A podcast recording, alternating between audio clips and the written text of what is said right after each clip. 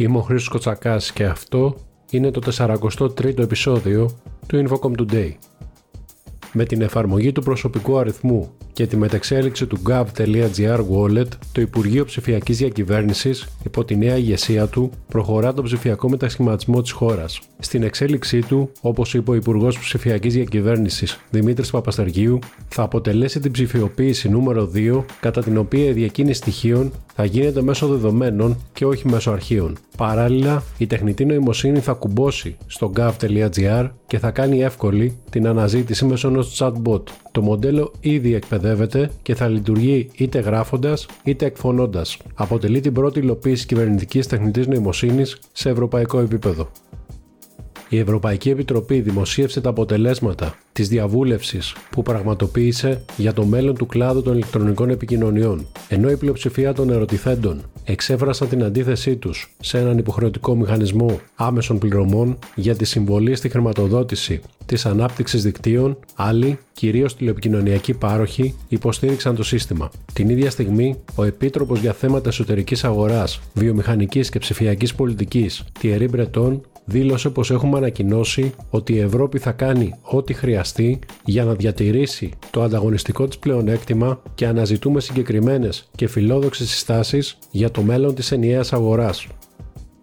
Πάνω από το ίμιση του παγκόσμιου πληθυσμού, περίπου 4,3 δισεκατομμύρια άνθρωποι, έχει στην κατοχή του ένα smartphone, σύμφωνα με το ετήσιο State of Mobile Internet Connectivity Report 2023 του GSMA. Οι κάτοχοι smartphone είναι πολύ πιο πιθανό να γνωρίζουν και να υιοθετούν υπηρεσίες mobile internet καθώς και να τις χρησιμοποιούν πιο συχνά για μια ευρύτερη ποικιλία εργασιών. Για παράδειγμα, από τα 4,6 δισεκατομμύρια ανθρώπους που χρησιμοποιούν το mobile internet, σχεδόν 4 δισεκατομμύρια το κάνουν χρησιμοποιώντας ένα smartphone, αντιπροσωπεύοντας κάτι λιγότερο από το ίμιση του παγκόσμιου πληθυσμού. Ο ΟΣΑ χαιρέτησε την πρόοδο που υπήρξε σε σχέση με μια παγκόσμια συμφωνία που θα υποχρεώσει τους τεχνολογικούς κολοσσούς και άλλες μεγάλες πολυεθνικές να πληρώνουν περισσότερους φόρους εκεί που δραστηριοποιούνται μετά τη δημοσίευση μιας διεθνούς συνθήκης που συντάχθηκε από περισσότερες από 130 χώρες. Η συνθήκη κωδικοποιεί τη Συμφωνία Ορόσημο, στην οποία κατέληξαν οι χώρες πριν από δύο χρόνια. Εάν υπογραφεί και επικυρωθεί από αρκετές χώρες, το κείμενο θα οδηγήσει σε αναδιανομή κερδών αξίας 200 δισεκατομμυρίων δολαρίων ετησίως από πολυεθνικές σε χώρες όπου πραγματοποιούνται πωλήσεις. Περίπου 143 χώρες συμμετέχουν στις διαπραγματεύσεις του ΟΣΑ. Τη βούληση της κυβέρνησης να καταπολεμήσει το φαινόμενο της πειρατείας στη συνδρομητική τηλεόραση επανέλαβε κατά την ενημέρωση του τύπου η πολιτική ηγεσία του Υπουργείου Ψηφιακής Διακυβέρνησης υπό τον Υπουργό Δημήτρη Παπαστεργίου. Στο πλαίσιο αυτό, σε συνεργασία με το Υπουργείο Πολιτισμού, μελετάται η θεσμοθέτηση προστίμου προς τον τελικό χρήστη που λαμβάνει παράνομα τηλεοπτικό περιεχόμενο. Το τελευταίο διάστημα έχει ενταθεί η προσπάθεια της αστυνομίας σε συνεργασία με τα συναρμόδια Υπουργεία και τους παρόχους συνδρομητικής τηλεόρασης για τον εντοπισμό των παράνομων κυκλωμάτων που προσφέρουν πειρατικό περιεχόμενο αποκομίζοντας μεγάλα κέρδη.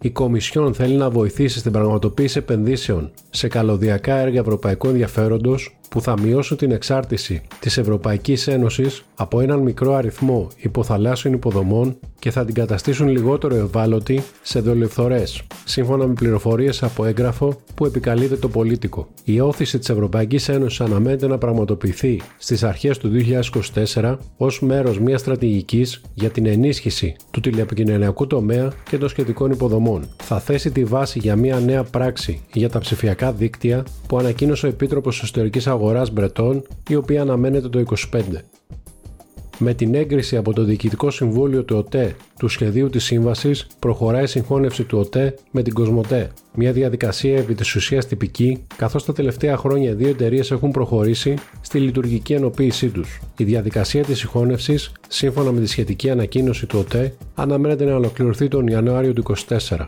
Όπως επισημαίνει η διοίκηση του ΟΤΕ, υπό τον Μιχάλη Τσαμάζ, πρόεδρο και διευθύνοντα σύμβουλο, μέσω της συγχώνευσης επιτυχάνεται η απλοποίηση και βελτιστοποίηση των λειτουργιών του ομίλου καθώς και η αποτελεσματικότερη διοικητική οργάνωση.